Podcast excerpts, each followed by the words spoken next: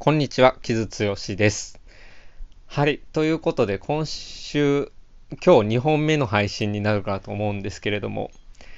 えー、ちょっとね、なぜかというと、ドラマをね、最近あんまりテレビシリーズですね、紹介できてなかったので、えっと、紹介したいなと思っているたんですけれども、その中で、あの、映画も詰まってるし、そしてドラマもガンガン今終わってるじゃないですか。あの、ちょうど今今日僕、サクセッションを見終えて、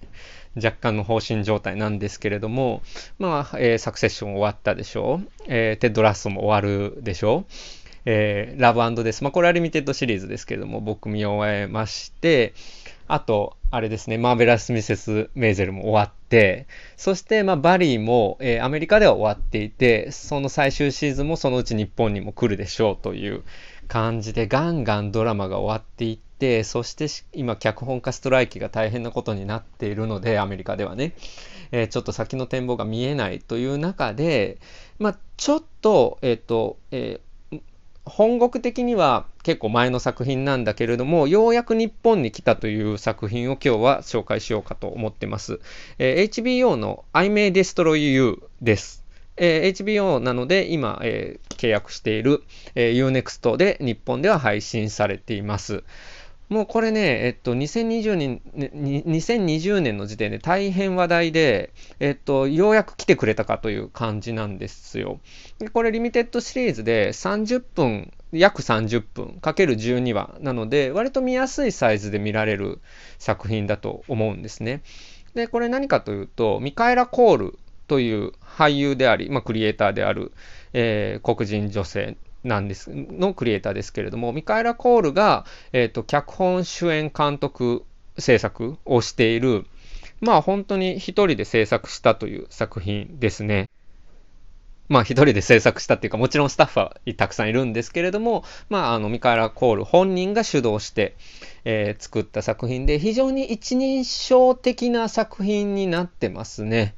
うん、でこれ何がすごく話題になったかというと、まあ、性暴力の話なんですよ。でまあ MeToo 以降の性暴力っていうのの、まあ、告発が相次ぐ中でどういうふうに性暴力を語りうるかっていうのっていろんなところで、えー、主題になっていたと思うんですけれども、えっと、その中でも非常にエッジの立った一作でしたねこれは。で、そのまあ一人女性の一人称ドラマというところで、まあ、多くの人が連想するのは、おそらくフィービー・ウォーラー・ブリッジの、えー、フリーバッグだったりっていうのがあるんですけども、まあ、フリーバッグもすごく面白いと同時に痛々しい感じもあったじゃないですか。で、えっ、ー、と、まさしく I MayDestroyU もそういう感じですごくポップでコミカルな要素もあるんだけれども、まあ、扱ってるテーマが性暴力でもあるので、同時にすごく痛々しい、うん、っていうのがあってですね、まあ、その、うんまあ、ど、どこに感情の置き場があるのか、うん、すごくグラディエーションがあるっていう感じは非常に現代的だと思いますね。あと、まあ、だから、プロミシング・ヤング・ウーマン的な性暴力を語る時の、えー、話が込み入っていく感じっていうのは、えー、非常に、えー、その、そこあたりも現代的なので、本当になんか、フリーバックと、うん、プロミシング・ヤング・ウーマンの時代の中から出てきた、え作品だなっていう感じもありますし、もちろんその2作に、え比較されるだけじゃなくて、えこの作品のオリジナリティもすごくあるというところで、まあ、非常にお勧めしたい一作ですね。うん、で、まあどういう話かというと、ミカエラ・コールが演じているアラベラというキャラクターですね。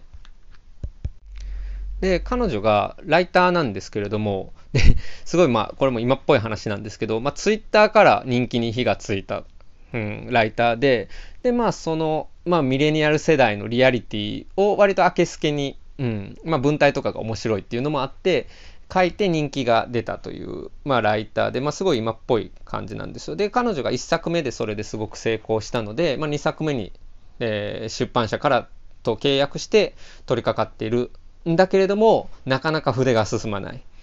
という中で、ある時に、まあ、友達から誘われて、まあ、飲みに行こうぜみたいな感じで、えー、外に夜遊びした時に、まあ、泥酔してしまい、その泥酔した時の記憶が完全に飛んでしまって思い出せないんだけれども何かこう断片的なフラッシュバック記憶だったりあるいは検証していく中でどうやら、えー、見知らぬ男に薬を盛られて、まあ、レイプされたようだということが分かっていて、まあ、彼女がそういうのトラウマにどう向き合っていったりとかあるいはその事実にどういうふうに検証していくかっていう、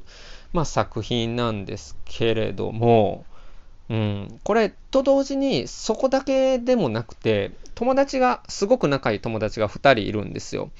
えー、それがテリーとクワメという、テリーという女の子とクワメという、えー、男の子なんですけど、まあえー、テリーは、まあえ、女優を目指しているけれどもなかなか成功しない、まあ、オーディションを受けたりしている俳優を目指している女友達でクワメはゲイ男性で、まあ、めちゃくちゃグラインダーをやりまくっているという、まあ、すごく、まあえー、セックスというか、まあ、一時的なカジュアルなセックスで満足している、まあ、ゲイの友達という感じで、まあ、かその3人全員あの黒人なんですけれどもその3人の友情フレンドシップと、まあ、その性、えー主人公のアラベラが、え自分が受けた性暴力っていうものにどうやって向き合っていくかっていう話なんですけれどもでこれ、まあ、もちろん性暴力のおぞましさっていうのもはっきり描かれているしその最初の発端となるそのドラッグが盛られるっていう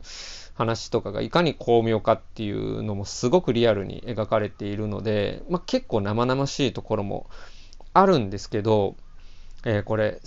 と同時にまあ、性暴力が本当に日常的に世の中にあるものなんだっていうことをね、えー、すごくうまく描いているんですよ。で、まあ、いわゆるセカンドレイプ的なこと、その被害に遭った女性に対して、えー、すごくバッシングがあったりとか、うん、っていうのも、えー、描かれているし、で、もちろん、その女性だけじゃなく、男性も被害に遭ったりすることもあるしっていうところも、えー、非常に、えー、生々しく描かれてますね。うん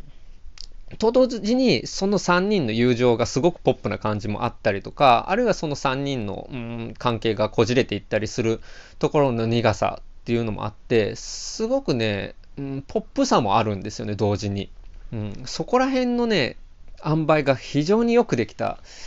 ドラマですね。うん、で、えっと、僕なんかは本当になんかそのクワメのゲイゲイの男の子が、まあ、しかもすごくまあセックスに奔放でで僕はそれすごく全然何も反対する、うん、意識はなくて全然それでいいと思うんですけどただやっぱり、えー、その中でちょっと危険な目にあったりすることもある中でいやお前がそんなあ普段から遊びまくってるからだろみたいなすごく、うんまあ、差別的な目線があったりとかね。いうのもあるし、あともちろん人種の問題。これイギリスのドラマなので、アメリカのその黒人差別の苛烈さとはまたちょっと違う層にあるんだけれども、やっぱりその、うん、イギリスのブラックコミュニティだったりとか、えー、ブラックカルチャーにおけるうんまあ、リアリティっていうのがしっかり入っているのもすごくこれ、えー、面白いところですね。なんかそういった要素が、まあ、全12話の中で複雑に繊細に絡み合いながら、まあ、本当に、うん、まあなんかはっきりと答えのできない問題が次々現れていくっていう感じなんですよ。とはいええーと性暴力の絶対ダメなところっていうのもはっきり描かれているしかつうん場合によってはあまり性暴力と定義されない、えー、日常にうん散らばっている、まあ、暴力っていうのもすごくリアルに描かれているんですよ。で例えば、え、ー、と 本当にこれあのすごく嫌な話なんですけど、まあ、セックスの最中にまあ、えっ、ー、と、バックからというか、いわゆる後ろからの、えー、隊員の時に、男性側が、えー、最中にコンドームを外す。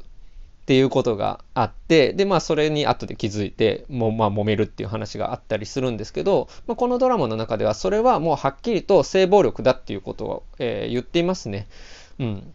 で、でも、それって、で、本当にその通りなんですけど、それははっきりと性暴力なんですけど、結構日常的にあって、みんなあんまり取り合わなかったりすることだったりするじゃないですか、同時に。最低なんだけど、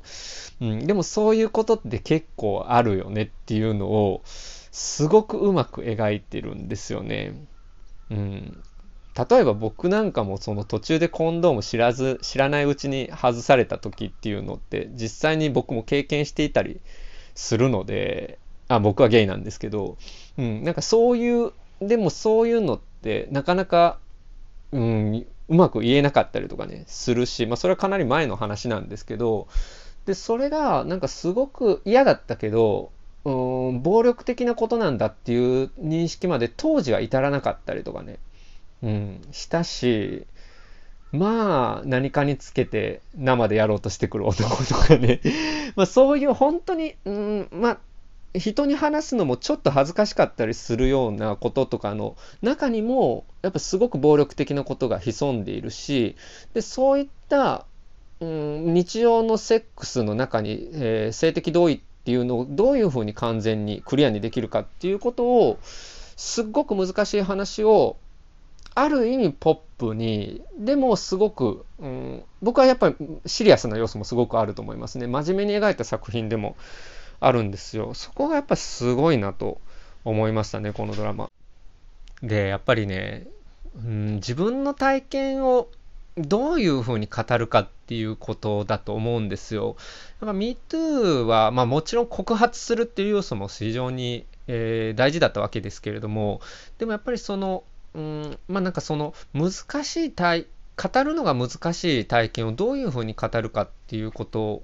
も重要だったと思うんですよね。だって、あの、例えばセックだから本当に日常的な性暴力とかって、本当にちょっとしたコミュニケーションの行き違いとかで起こりうることだったりする部分があるので、それをしっかり語っていくっていうことが非常に大事だったんだなという、大事だったんだなというか大事なんだなということを、なんか改めて僕はこのドラマを見ていてすごく思いましたね。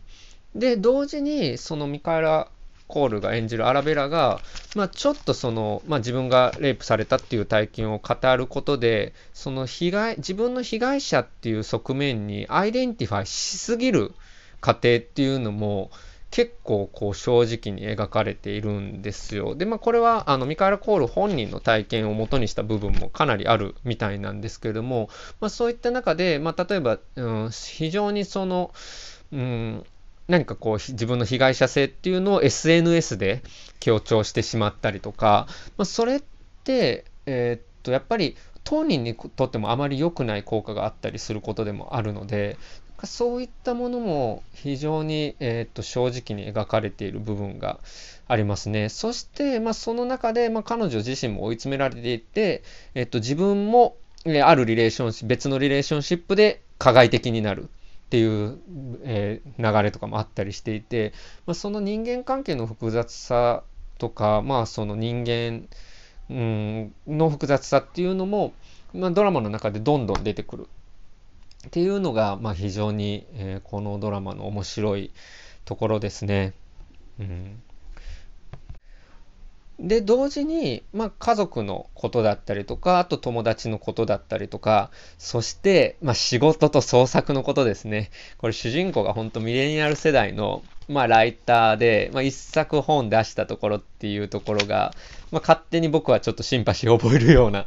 ところもあってですね。うん。で、まあ、それこそその時に自分の体験をどういうふうに織り交ぜていくかとかってね、うん、非常に繊細な話だったりするんですけども、そういったテーマもここに入っていて、そこはすごく面白かったですね。うん。いや、だから難しいですよね。だからその、なんかその、セックスへの興味って、うん、多くの人が持っているものだし、もちろん持ってない人もいますけれども、で、なんか、そこが僕は制限されるべきだと全く思っていないし、何かこう1対1の関係こそが全てみたいなことは全く思っていない方なので、例えばここのゲイのクワメとかは、まあ、見る人によってもはすごく、いや、そんな遊び人だったら痛い目合うことあるでしょみたいな感じで言われたりすることもあると思うんですけど、いや、でも暴力は暴力でしょっていう、うん、まあ話なので、なんかそういったものををどう、うん、だからどういうふうに語るかっていうことですよね。だから、うん、まあ、えー、これだからイギリスの中の、まあ、マイノリティのコミュニティの話であり、まあ、彼らがどういうふうに正直に自分を語るかという話でもあって、なんかそこがすごくいいなと思いましたね。と同時になんかそのえー、自分その彼女たちの学生時代の話に遡ったりとかして結構そのテレビシリーズとしての構成もうまくできてるんですよ。うん、なので、えーと、本当に脚本がよくできているし、まあ、主演の存在感もあるしっていうところで、まあ、そのミカエラ・コールという才能を目撃するにはうってつけの一作でもあるというところですね。うん、非常にね、これ、あの難しいテーマを扱った作品なんですけれども、えー、非常に現代的だし、まあ、何より面白いっていうところなので、まあ、ちょっとね、まあ、性暴力がテーマの話なので、えっと、見る人によっては、いろいろちょっと注意してほしいところはあるんですけれども、かなり明けすけに描かれていますので、その性暴力のあり方っていうのでね、ちょっとまあ、フラッシュバックとかが、えー、ないようにだけお気をつけ、ちょっと注意して見ていただければとは思うんですけれども、えっと、作品としては非常に面白いし、よくできたものなので、えー、ようやく日本に入ったものとしてお勧めしたいなというふうに思って今回取り上げました。はい、ミカエラ・コール制作の I May Destroy You、えー、日本では UNEXT で見ることが出るできる作品です。はい。ということでね、まあ、今週は2本配信しましたけれども、まあ、テレビシリーズたくさんある時期がちょっと今過ぎようとしているので、まあなんかこの辺りの作品とかにもぜひ注目してほしいなと思っております。はい。そんなところでしょうか。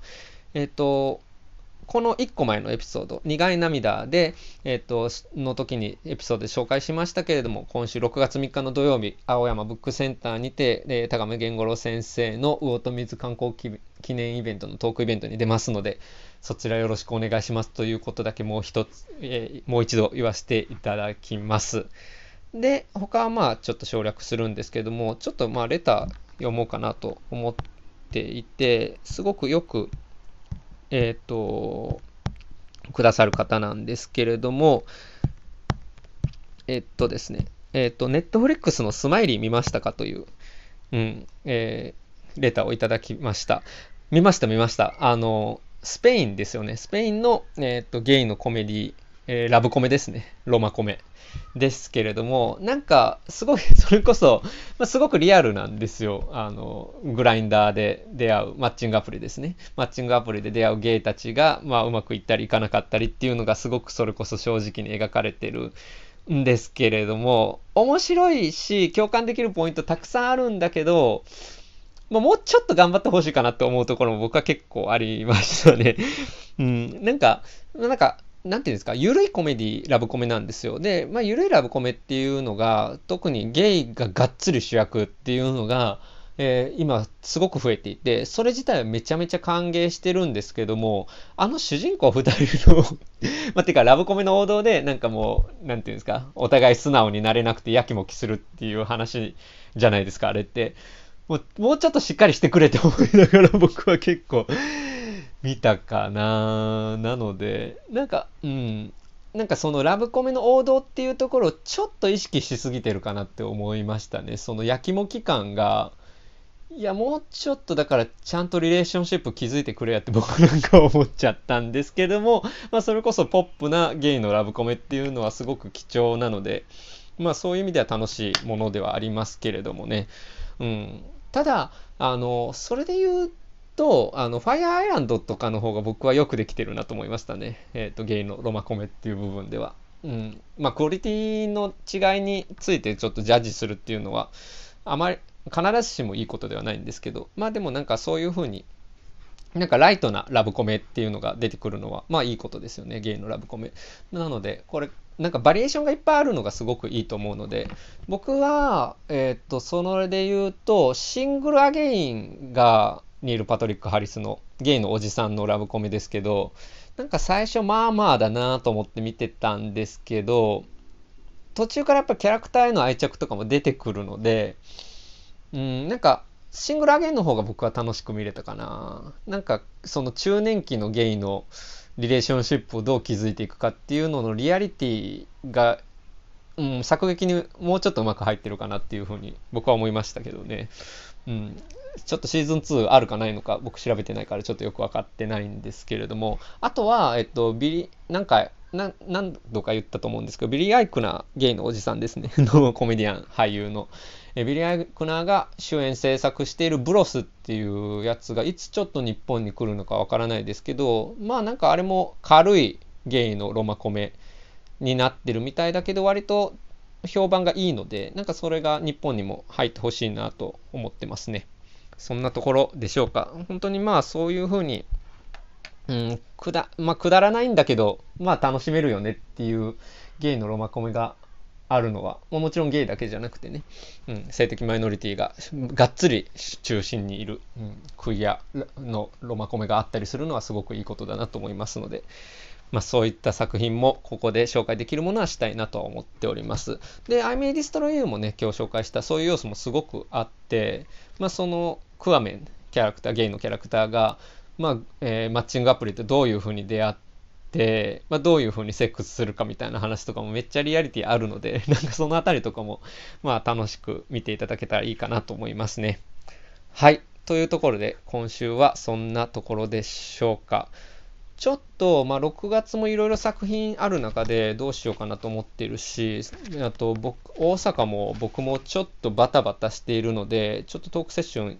どのあたりでできるかとかもまだちょっとわからないんですけれども、まあ、ここで紹介できるもの、語れるものはいろいろ話したいと思ってますし、まあ、それこそ終わったテレビシリーズ、どんどんで、えー続いてるので、まあそういった話もちょっとね、月曜以外のえっ、ー、と、ランダムで、えー、配信する回とかでお話できたらいいかなというふうに個人的には思ってますので、どうぞ引き続きよろしくお願いします。えっ、ー、と、梅雨入りしたみたいなんですけども、皆さん、え体調など崩されないように、どうぞお気をつけてお過ごしください。はい、今週はそんなところでしょうか。お送りしたのは、木津剛でした。